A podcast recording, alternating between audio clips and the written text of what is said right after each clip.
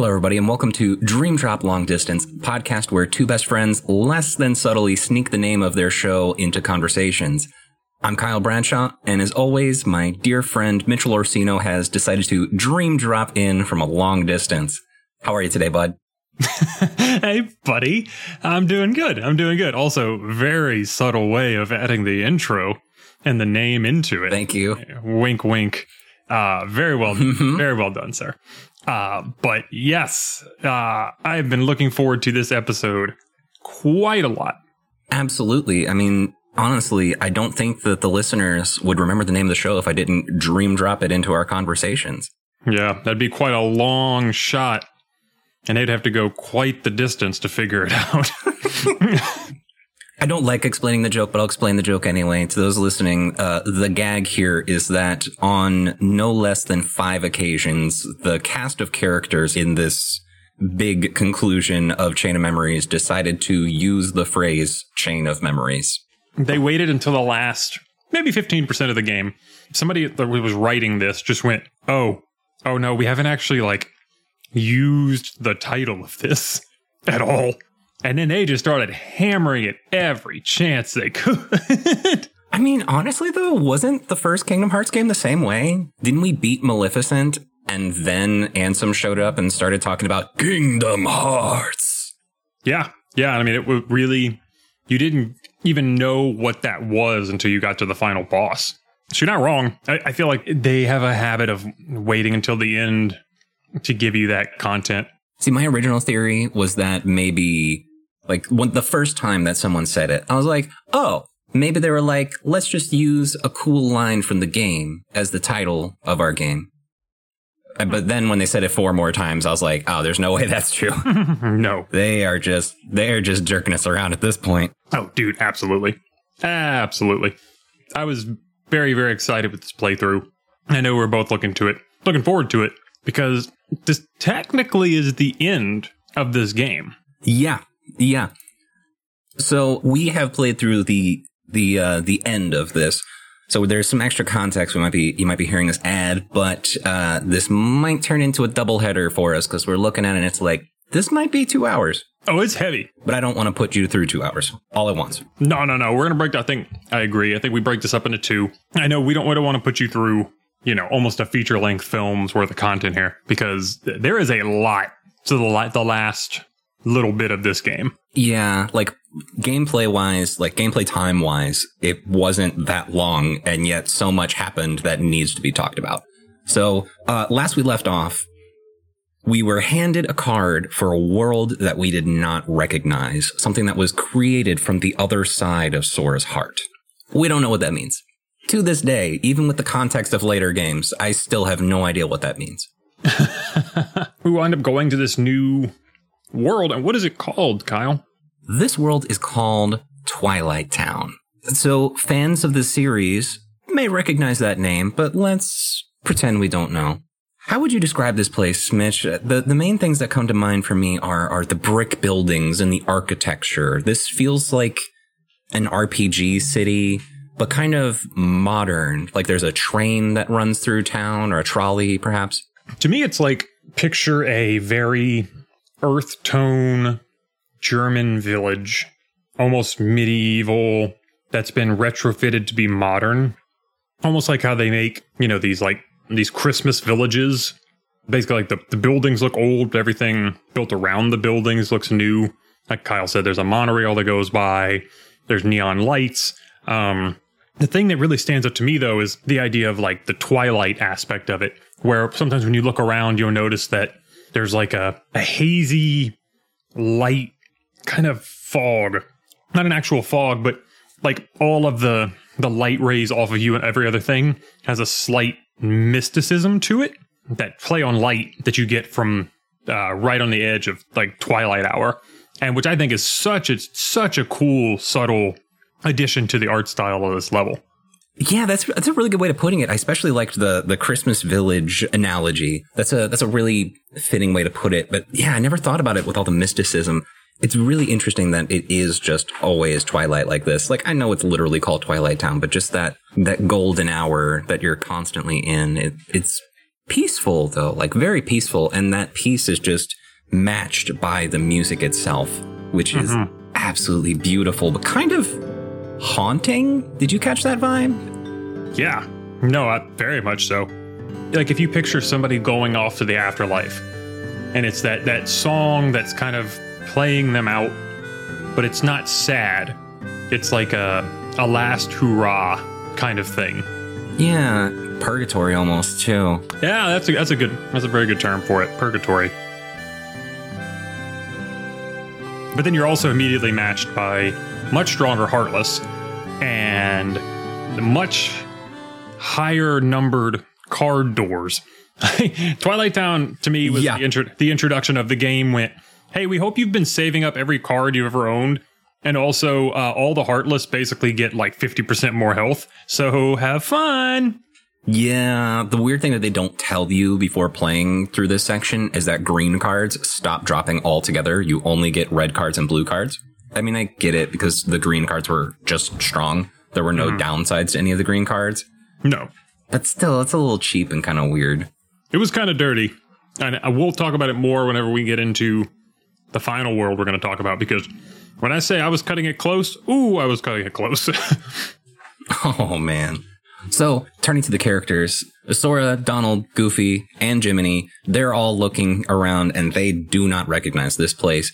And it's interesting because at first Sora's like, "Oh no, there's no way I've been here before." And Jiminy's like, "No, that can't be right." He said, "This has to be from your memories. All the other ones were from your memories." So they kind of just accept that there's a chance that they've been here and just forgot it, which the player knows isn't true. And it's a weird uh, dichotomy happening there. yeah. I mean, you're starting to see where they're becoming more open to letting these fake memories impede, which is like, ooh, that's kind of spooky. I still don't even know if this is a fake memory or if this really is from the other side of Sora's heart, just as Vexen said it was. Very true. I'll backtrack on them in a little bit, but my guess is it's still fake. So, But yeah, speaking of fake memories, it goes right into uh, a discussion. Like Sora looks at Namine's charm and, and has a, a memory flood back to him. He does. But then also the idea that he's like, as long as I've got this charm, and he brings up, he's like, I'll always remember Naminé. And I was like, whoa, whoa, whoa, wait. And that's the first time he says that that is Naminé's charm, not Kairi's.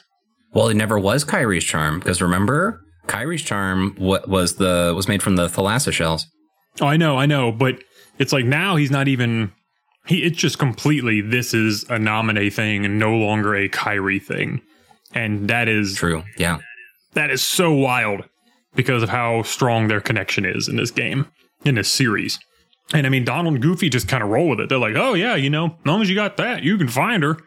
And I'm just like, "No, they don't. They believe it too." Yeah, there were a lot of little details in the story though that really stood out to me. Like uh Sora starts telling this story of when I think when he was given the charm, which is there was this night of a meteor shower on the Destiny Islands. Yeah. And he's talking about how Naminé was scared. Like what if what if one of those shooting stars hits the islands and whatever, right? yeah, yeah, yeah, yeah. And so it's like, if a shooting star comes this way, I'll hit it right back into outer space. Okay, think with me for a second here. Didn't Kairi arrive from Hollow Bastion to the Destiny Islands on the night of the meteor shower? I mean, according to the Kingdom Hearts One lore, yeah. So is Naminé now inserting that she was there? I don't know, man. It's so wild. We don't have any any idea of like what's been who's being told what and what's happening and all this other stuff, but somebody is making some shit up. Yeah, that's true. That's true. And to me, all signs so far point to Naminé being the twist here, the person who's kind of like turning that. Oh, absolutely. They showed that pretty clearly when they uh, showed her drawing a picture in the last uh, in our last episode. There was a moment where she was drawing a picture, and then immediately Sora started describing the scene that was in the picture. So I think what happens is she like draws something, or I imagine that the the artistry is part of it. It could just Okay. be like a character quirk, but that's my thought is that like these these drawings that she does actualize into memories. Okay, so maybe she has to be able to visualize what she's making up before she can actually do anything with it. I, I mean, that's interesting. That's an interesting theory. I mean, wouldn't be the weirdest power we've seen in this series. So No, no, not by a long shot. no, So the only other Um, detail we learn, the only other detail that we learn is that Naminé left the islands at some point. Mm-hmm. Which I mean, you know, it's it's a fake memory, so it's not like that important. But that's weird to me. That I guess they had they had to make it make sense somehow. But they don't even really do. They just keep saying like, and in one day she left, or one day she had to go, Yeah, and then I made a promise to keep her safe. So it was all these like very vague, but very large in scale. Like the idea of I'm going to implant a memory that I left, but not not the full memory of how I left. Or I'm going to implant a memory in Sora that he promised to protect me, but no context other than that. So he really has to like follow through with that because there's really no frame of reference for what I have to protect them from, yada yada. yeah, yeah. So in a way, she's really smart with this. absolutely genius yeah so moving on from that little uh, moment so the next little tidbit that we get to see is that sora ends up outside of a mansion in the outskirts of twilight town of sorts Mm-hmm. uh, another very familiar scene to fans of the series but for the player playing for the first time this is an odd location not really explained Because we never, we never, we never go in. Right, we just stay outside of the gates. Yeah, and obviously, you know, we can't talk about it any more than that because we don't know any more than that. Mm-hmm. It's just a weird mansion at this point. Yeah, but you know, you walk up to it, and Sora's kind of like, I don't really know this place either. And it's kind of the same situation where they're like, What has to come from your memory? And he's like, No, he's like, I don't know this place. And then who shows up? Kyle. That, my dear friend, would be my mortal enemy, Vexen. He shows up, this, this weird little scientist guy. He shows up and he's, he starts off simple, right? He's mm-hmm. like, oh, I'm, you know, he starts planting doubt about Naminé into Sora's mind. Like, oh, can, could those things really be real? The memory's wiles can be cruel. In its silence, we forget. In its obsession, it binds our hearts.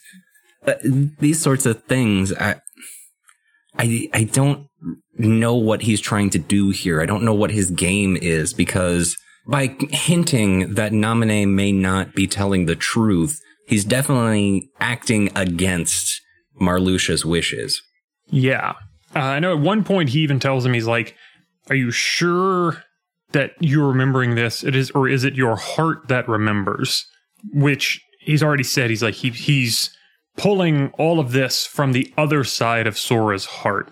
At this point, it feels like he's just laying these little seeds of doubt to keep Sora on a particular path. And so, I don't, man, I just feel like there's like so many different groups that are pulling Sora in different ways that they want him to go right now.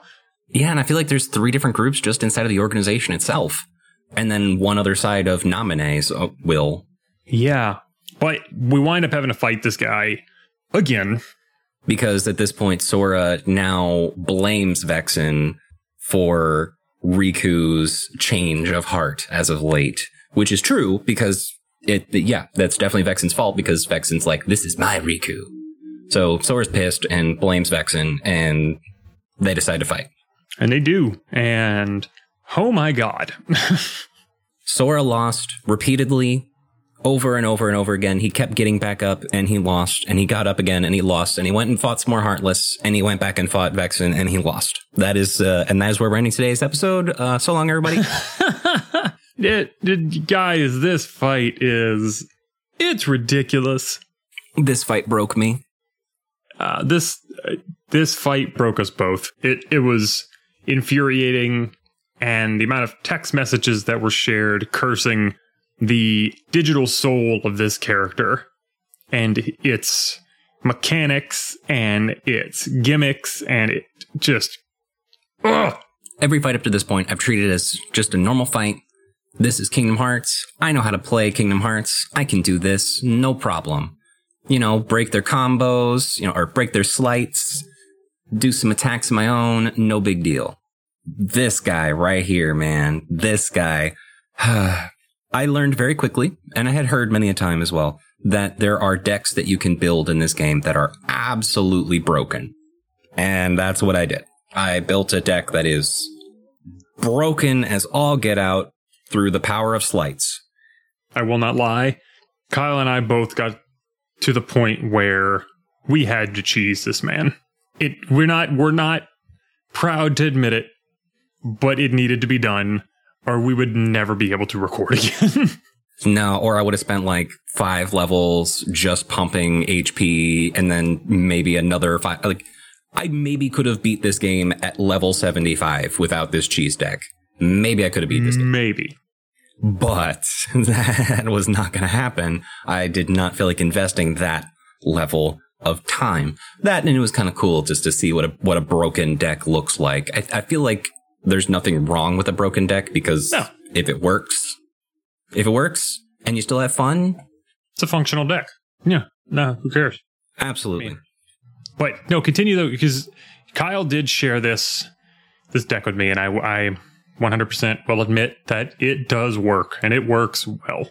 Yeah. So basically, what I did was we filled our decks with trios that were ready to do the sleight Sonic Blade, which lets you uh, just stab wildly around the map. You rush, rush, rush, rush around and stab at your enemy. And it is a beautiful thing. And we threw some zeros at the front of the deck to be able to break any sleights that Vexen tried to use. Throw some high potions in there to get your sleights back. Uh, and the most important part is at the beginning of each sleight trio, there was a premium card because the whole thing with sleights is that they burn the first card. That card does not come back on a reload. So throw premium there because premiums don't come back on a reload either. So it's like, oh, cool. Do both of those at the same time. Efficiency with your, with your card points. Your CP, as it were. Mm-hmm. And then high potions get all of your cards back that wouldn't be reloaded otherwise. And then we just went to town on this guy, just stabbing him over and over and over again with Sonic Blade until he died.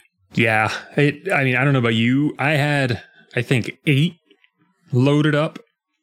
Eight times I could use it in a row before I had to use an elixir or something like that to reload and then do it again. And once I once I did that, barely touched me. I think he killed me one more time, and it's only because I slipped up, didn't use the right card once.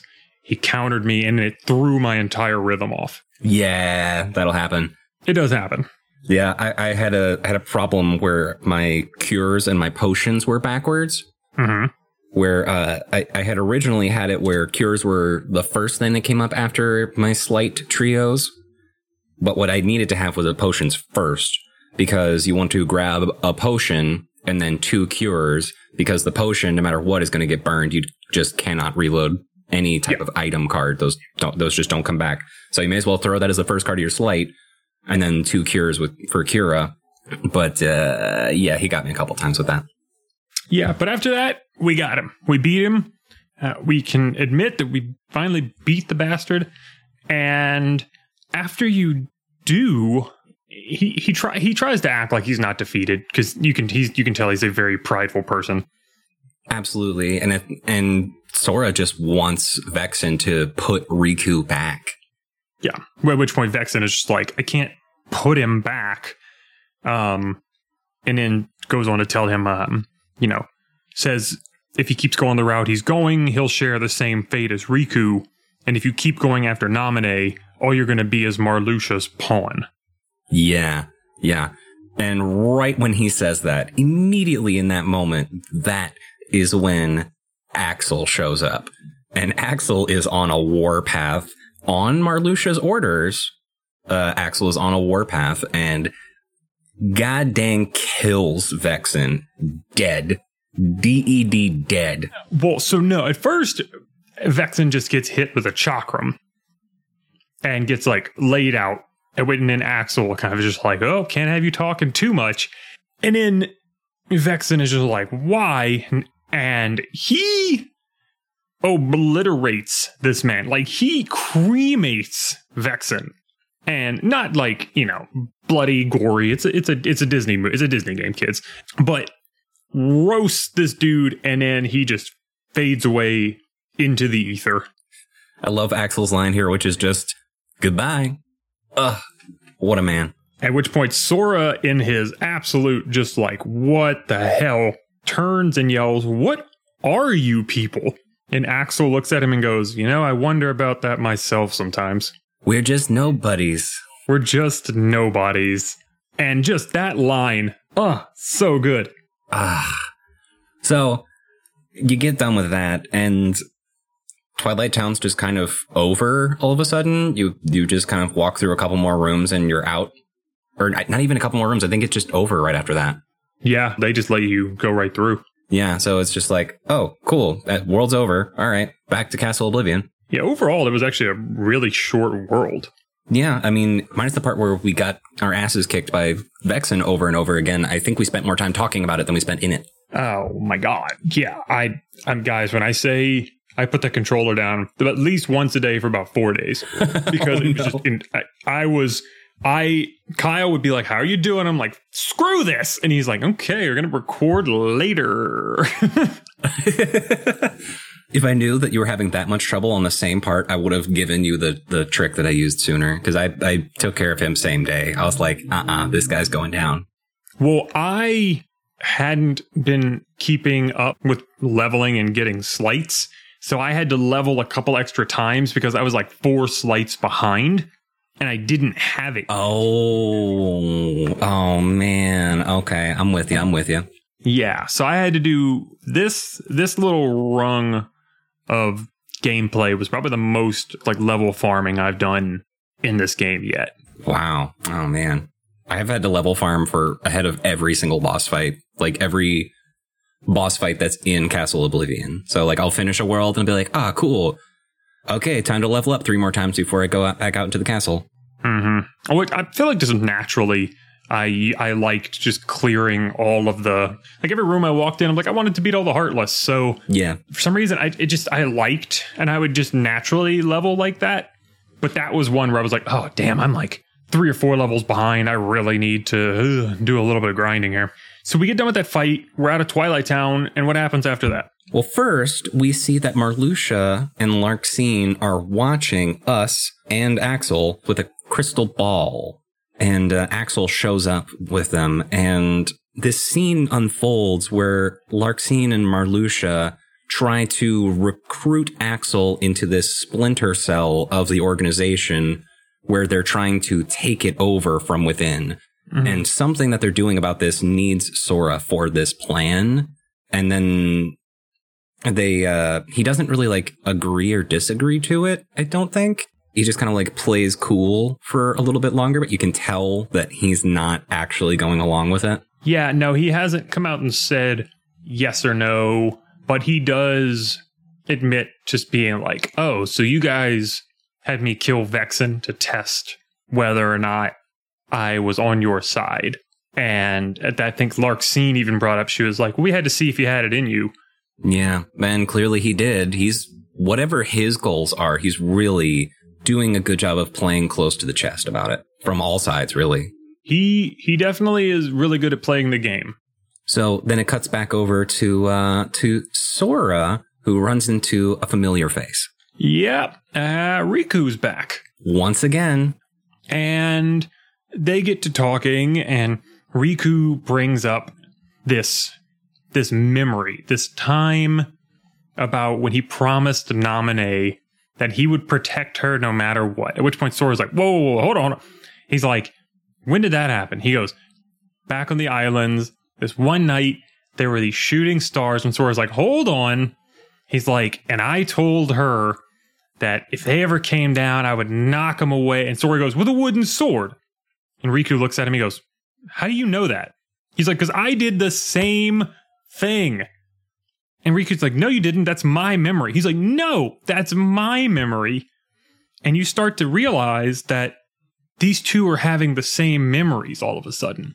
But then Riku gets upset and just like, You're lying. And as he goes to lunge at Sora, this glint where he, he his mind just snaps and he hits the ground almost like he just got shot in the forehead and he just like a sack of potatoes. Yeah, that was an interesting moment for me. I really thought that that was going to be the moment that the illusion broke down and that Riku realized that he was being played or that Sora realized he was being played, but especially Riku, like the way that he doubled over, it really seemed like he was about to have a breakthrough. I thought the same thing, but he wound up just doubling down and, be, and didn't believe that Sora could have the same memory as him. Which then uh, leads to a fight, as you do. Best friends have the same memory. Time to fight. time to time to square up. Uh, but he doesn't, and he just hits the ground. Basically, you see his mind get tweaked, and he kind of freaks, and he pulls out. He's like, "She gave me this charm," and he pulls out a charm, and then Sora goes, "Wait!" and pulls out. They have the exact same one, and that just pushes Riku over the edge, and he jumps in, and a fight begins for about the fourth time in this game.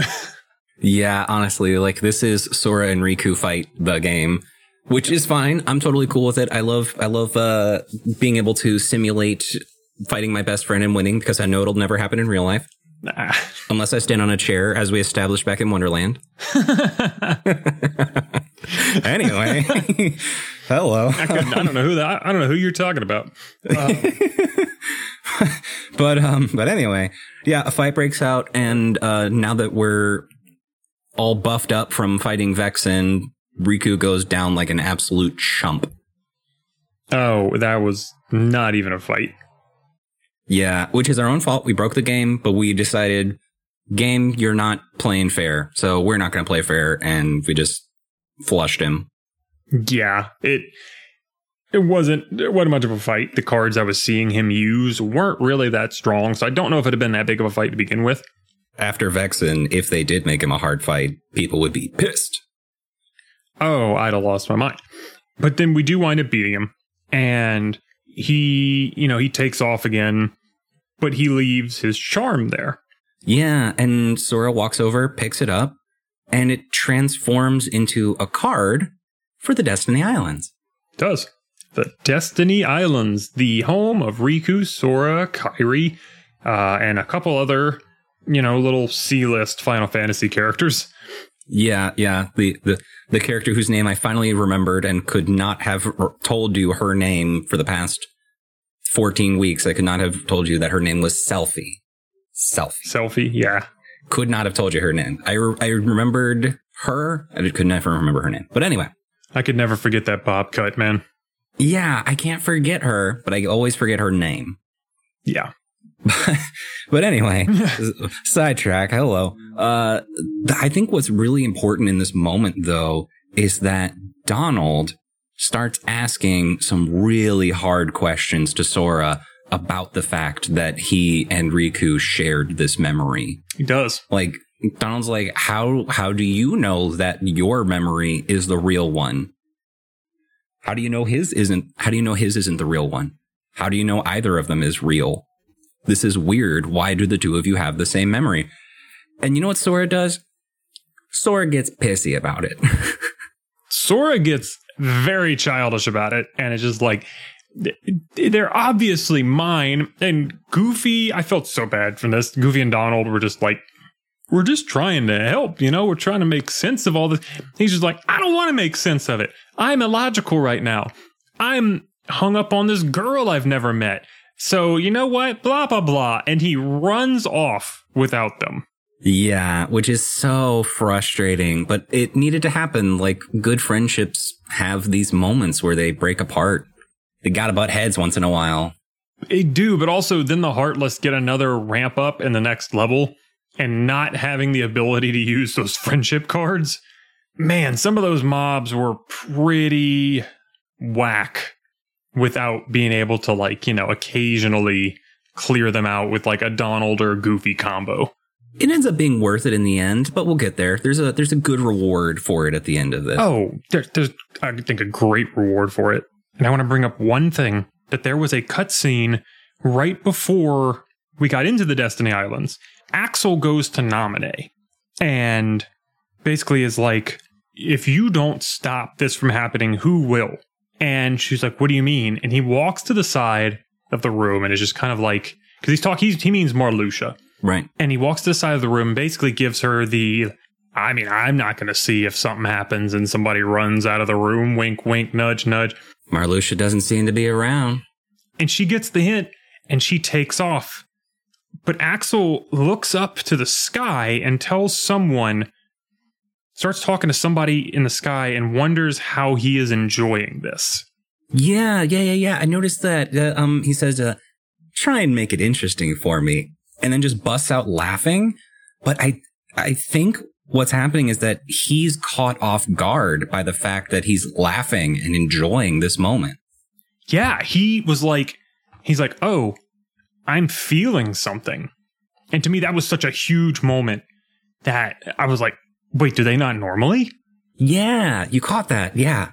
Yeah. And then right after that cutscene, there's one small little moment that plays out where it's just Sora and Jiminy.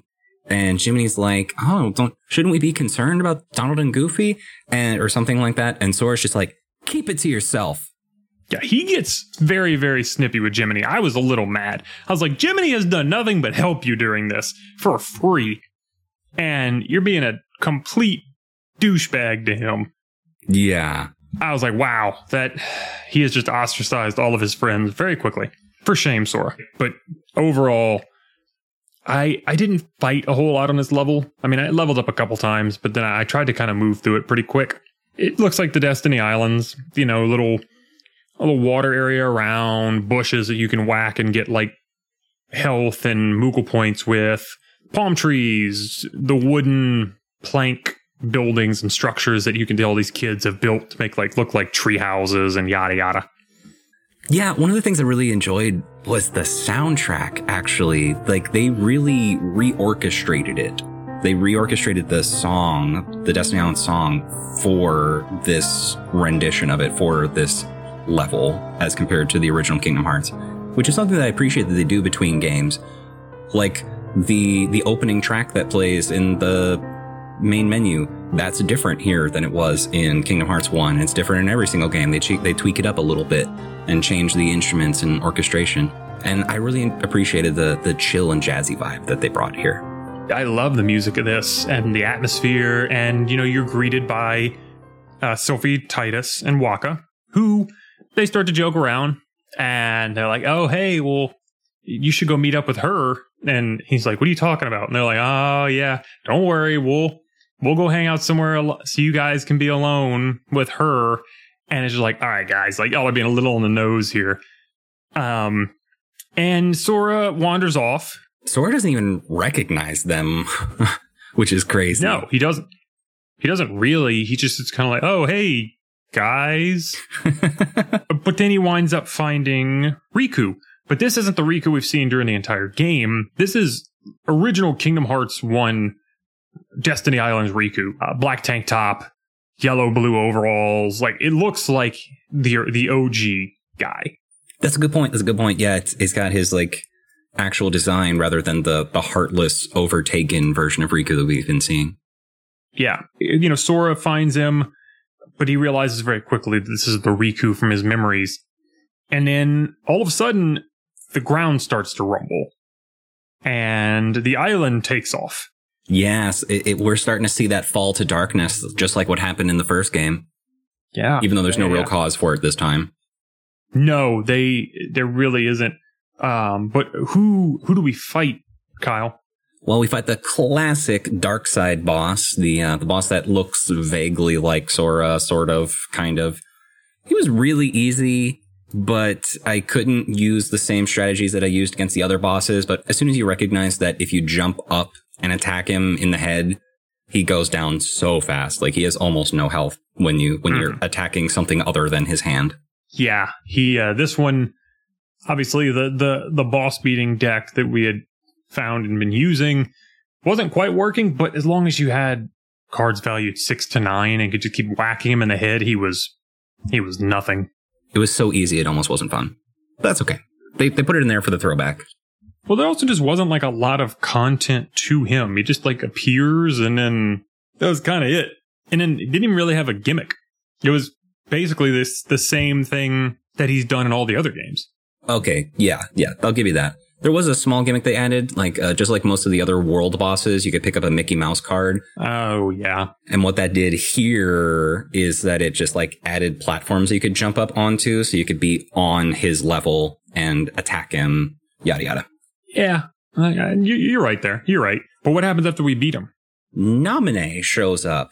Sora is confronting the Naminé that has been uh, infecting his memories versus the real one who's out in Castle Oblivion trying to undo the damage that she's done to Sora's heart and mind. Yeah, and specifically, we had one who apparently was an like an actual memory, and the other one who showed up after, specifically being like Sora, that's not me, that's the me that you think you know, and so he's just getting absolutely tugged in two different directions and has no idea which one to believe.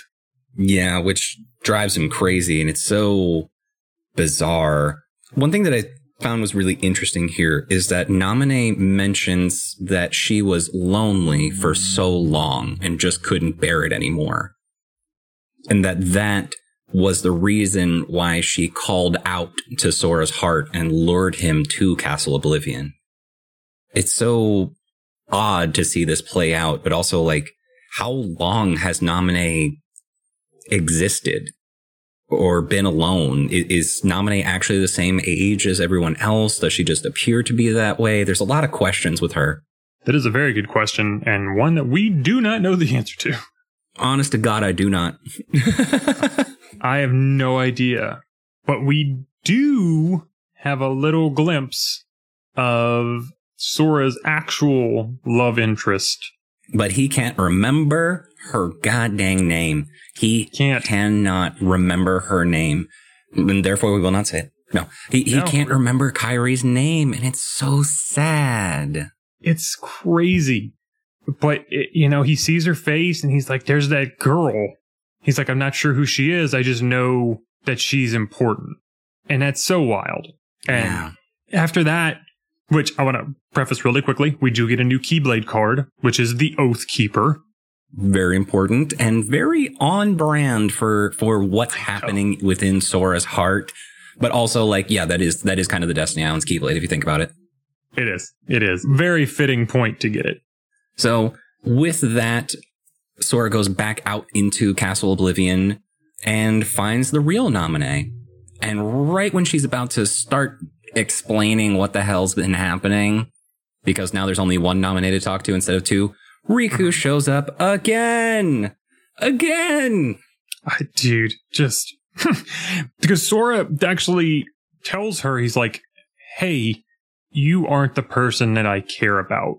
Like, I have a memory of caring about you and promising to take care of you, but I know that you're not the person, basically. And when Naminé goes to admit it, Riku just steps in and just like, you don't have to explain anything. And it's like, Riku, God, dude, just give up.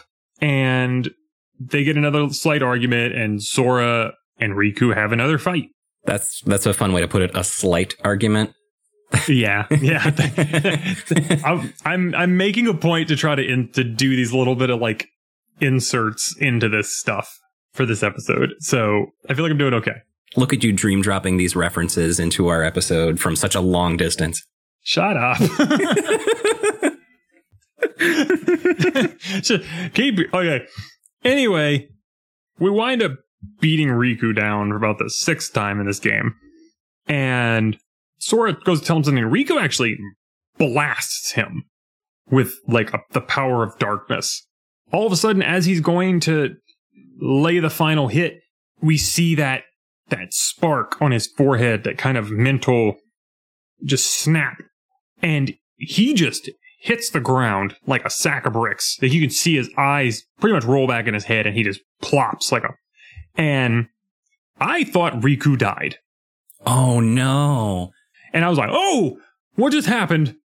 And Naminé was like, "I I had to stop him." Yeah. You get and who shows up? Actually, that's a better question. Who shows up after that? Well, Larxene shows up at this moment and she continues this this uh trouble that you're in by saying that Naminé just now smashed Riku's heart. Which you're like, she can do what? Yeah, yeah, absolutely, which is wild. Like, how is that even possible? But the whole thing was actually ruined for me because when you defeat Riku in that last fight, you are given a card, uh, you know, one of the normal heartless cards, or whatever the enemy cards that you can put in your deck, Mhm. and it says Riku replica. I know, I know. I really wish it wouldn't have said that. Yeah, because the whole everything that happened here of like, oh no, what happened to Riku? Or oh my god, what is happening? Oh my god, the real Riku is going to kill us. He, he's going to kill Sora. Yeah. All of that's kind of undercut by the reveal that oh, Riku replica. All right, whatever. So, but Sora doesn't know any of that, so he takes it very personally right in that moment. See, that's funny. That's how you felt about it. I I think it just doubled down on my emotion of like, holy shit, Riku's dead. Then I saw that I was like, wait, what Riku replica? Hold on, what is this? And then when they started going in, I was like, oh, okay. So I think we had two different emotional rides there, which I find that's very interesting. Oh man, I, I was like, oh, this is so cool. Oh, oh, okay, never mind. Okay, that means it hasn't been Riku all along. No encounter that Sora has had with Riku in this castle has been real. Yeah, this is crazy. Kind of disappointing in its own way. Yeah, kind of. I think in some ways. You know, but then Larxene basically outs Naminé as a memory witch. Like some she is able to twist and bend and break and replace the memories of people, and that is her power. And that is what is she that's what she's been doing to Sora this entire time. And Sora kind of still doubles down on the idea of like, I don't care, like I told her I would protect her. And Larxene is just like, dude, I'm just gonna put your little simping self out. Like, you're not even this is just getting ridiculous. And then what happens?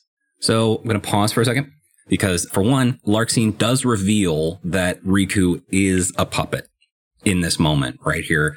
Like, for one, Larxene kicks the hell out of Sora, which is wow. Yeah. And then says that, you know, this Riku is just a puppet that Vexen made as an experiment, no more than a toy. And then picks up Riku's limp body in a way that's both unnerving and mildly interesting. She does hum him like a puppet. Like she does. So she says, like, I'm gonna blame you know, blame it all on Naminé. Um, but Sora winds up being like, Well, I'm still not giving up on my promise to her. And this is while he's like clutching his chest from just getting boot kicked in the sternum by Larxene. And she pulls out her daggers and is just like, You're not even worth it anymore. I'm done with this. And as she goes to attack him, what happens? Naminé runs in there to protect Sora. And then Larxene slaps the hell out of her. Just backhand. Backhand right there, man. Also, we have to point out that she admits and says that Marluxia made Naminé do this. That's true. That is important because that gives uh, some some trust back to Naminé, who uh, Sora had definitely just offended not too long ago. Yeah. But Larxene does just like run the gauntlet on everybody in that room. Yeah, Um, yeah. It, it, we would be in some major trouble if Donald and Goofy didn't show up right in that moment. Couple of freaking champions. Yeah, these are my boys right here, man. They know that even though Sora has definitely just hurt their feelings in a major way, he still needs their help. And they're not just going to abandon him because of a couple words exchanged. They show up and they heal uh, Sora and they absolutely wipe the floor with Larxene because, again, we've fought Vexen and now nothing is a challenge anymore. Yeah. It's such a cool moment where as she's going to lay the final blow on Sora, a shield flies out of nowhere and smacks her. And she's like, basically just like, what the hell? And all of a sudden, a little heal bell appears over Sora and Donald and Goofy. All I can describe it as is if you've ever seen an anime or any of the Marvel movies, or your main hero is just getting the floor waxed by his floor waxed by somebody else, and as he thinks there's no hope, to his left and right from somewhere appear his two best friends, or his two, his first mates, his brothers in arms, and they just destroy through the power of friendship that which they could not have done alone. And it was awesome. And for it to be a Donald and Goofy moment just made it that much better. Absolutely. We we really turned the tables on her. And then surprisingly, Larxene fades into nothingness. We've killed her. Not just defeated, we've killed her. Yeah, she pulls a Vexen and just she kind of is like, I can't be fading. I can't be doing that. And then she just into nothing. Which is kind of morbid in its own way. I don't think Sora's like killed somebody like that before. He doesn't like it. You can tell he doesn't like it. Yeah, but then again, at the same time, Axel keeps referring to himself and the, the group of the organization as nobodies. So, I mean, maybe it doesn't matter as much as we think it does, but I don't know. It's kind of dark. Yeah, maybe. I don't know. It's, it's a weird thing. But they do, they wind up having a, a whole conversation after that. And Naminé admits that, yeah, Marluxia did make me do it. And this is like why he's making me do it. And Sora's like, you know what? Well, we're still going to help you no matter what. And probably one of my favorite moments of this entire thing is Donald and Goofy make fun of Sora. And they'd be like, oh, don't worry. You always are like this around girls. And Sora's like, oh, come on. And they both just bust out laughing because they've just outed Sora for not being good with women. Yeah, that was so funny. My my favorites were actually um, Goofy walking up and saying, Hello, you must be Naminé. I'm Goofy. that was so. I loved watching that so very much. And then Sora going on that whole spiel, right, about how how he's going to continue to keep his promise to Naminé, even though it was a false memory and all of that. He's still keeping his promise, right? Yeah. But also being forgiving to Naminé for all of that. He's he's going through that whole thing, and Donald's like, "Oh, brother, that's a bit much." yes, he, he's just like, oh my god, you were trying way too hard, and it's so funny, especially from Donald, who you know, who's probably the only one in this group that's actually been in a relationship. Right. Yeah, that's true. He does have Daisy. You're right.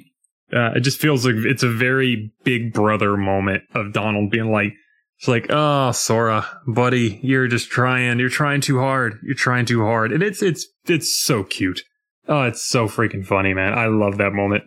Yeah, and uh, the last thing that we're going to talk about on this episode, though uh, Mitchell and I are going to keep going for a little bit longer, I believe, but uh, for for where we're going to take a break, I should say, uh, the last yep. thing that happens is uh, they're running off onto the 13th floor, uh, running down hallway, and Donald starts kind of getting scared of losing memories at this point, which honestly is terrifying when you really do think about it. And Goofy decides that the best way to hold on to your memories is to make a promise that's so super duper big in his words that you can't forget it. And you have to keep courageous to be able to continue to keep that promise. So they make a, a promise to each other and that unlocks a wonderful ability. Tell us about it, Mitchell. Oh my goodness. This is so much fun to have. So the guys make this promise and they put their hands on top of each other, and you get the Trinity Limit ability. The power of their friendship is so strong that you now get this by using a combo of Donald, Goofy, then Sora. Yeah, it's Donald, Goofy, and Sora. Um, you basically summon forth this eldritch arcane magic and you wipe the field and uh, yeah. Mo- I mean, this is more through uh, heartless battles. It's it'll work on bosses, but rarely. Um, yeah, no. Every every time I tried it in a boss battle, it got broken. So yeah, I. It didn't even make sense to me. I tried it a couple times and it was it was weak. But for heartless grinding and other things like that, excellent. Especially because Castle Oblivion level, like thirteenth floor, man, the heartless do not pull punches. Not at all. But that we will get there uh, for you guys next week. For us, eh, here in about two minutes. But uh, for today, for for you all today, uh, this is where we're going to take a pause and we're going to pick up with Castle Oblivion, the big finale of Sora's adventure here within Castle Oblivion. Are you excited, Mitchell? Yep. Do you know where we're going next? I am. I'm not going to say it, but I am so excited to do to finish this game. Like this this storyline has beaten my expectations by a mile. Yeah, I'm just I'm ready to I'm ready to talk about this last bit. Oh, so ready. But like Kyle said, we are trying to keep it to a certain time limit, and we will have to catch you guys on the next one. Absolutely. Thank you all for listening. We will talk to you next week. See you then. Hey there, Kingdom Hearts fans. Thanks for listening to the episode. Dream Drop Long Distance is hosted by Mitchell Orsino and Kyle Bradshaw, and is produced by Kyle Bradshaw. Our theme music was written and recorded by Alex McLean.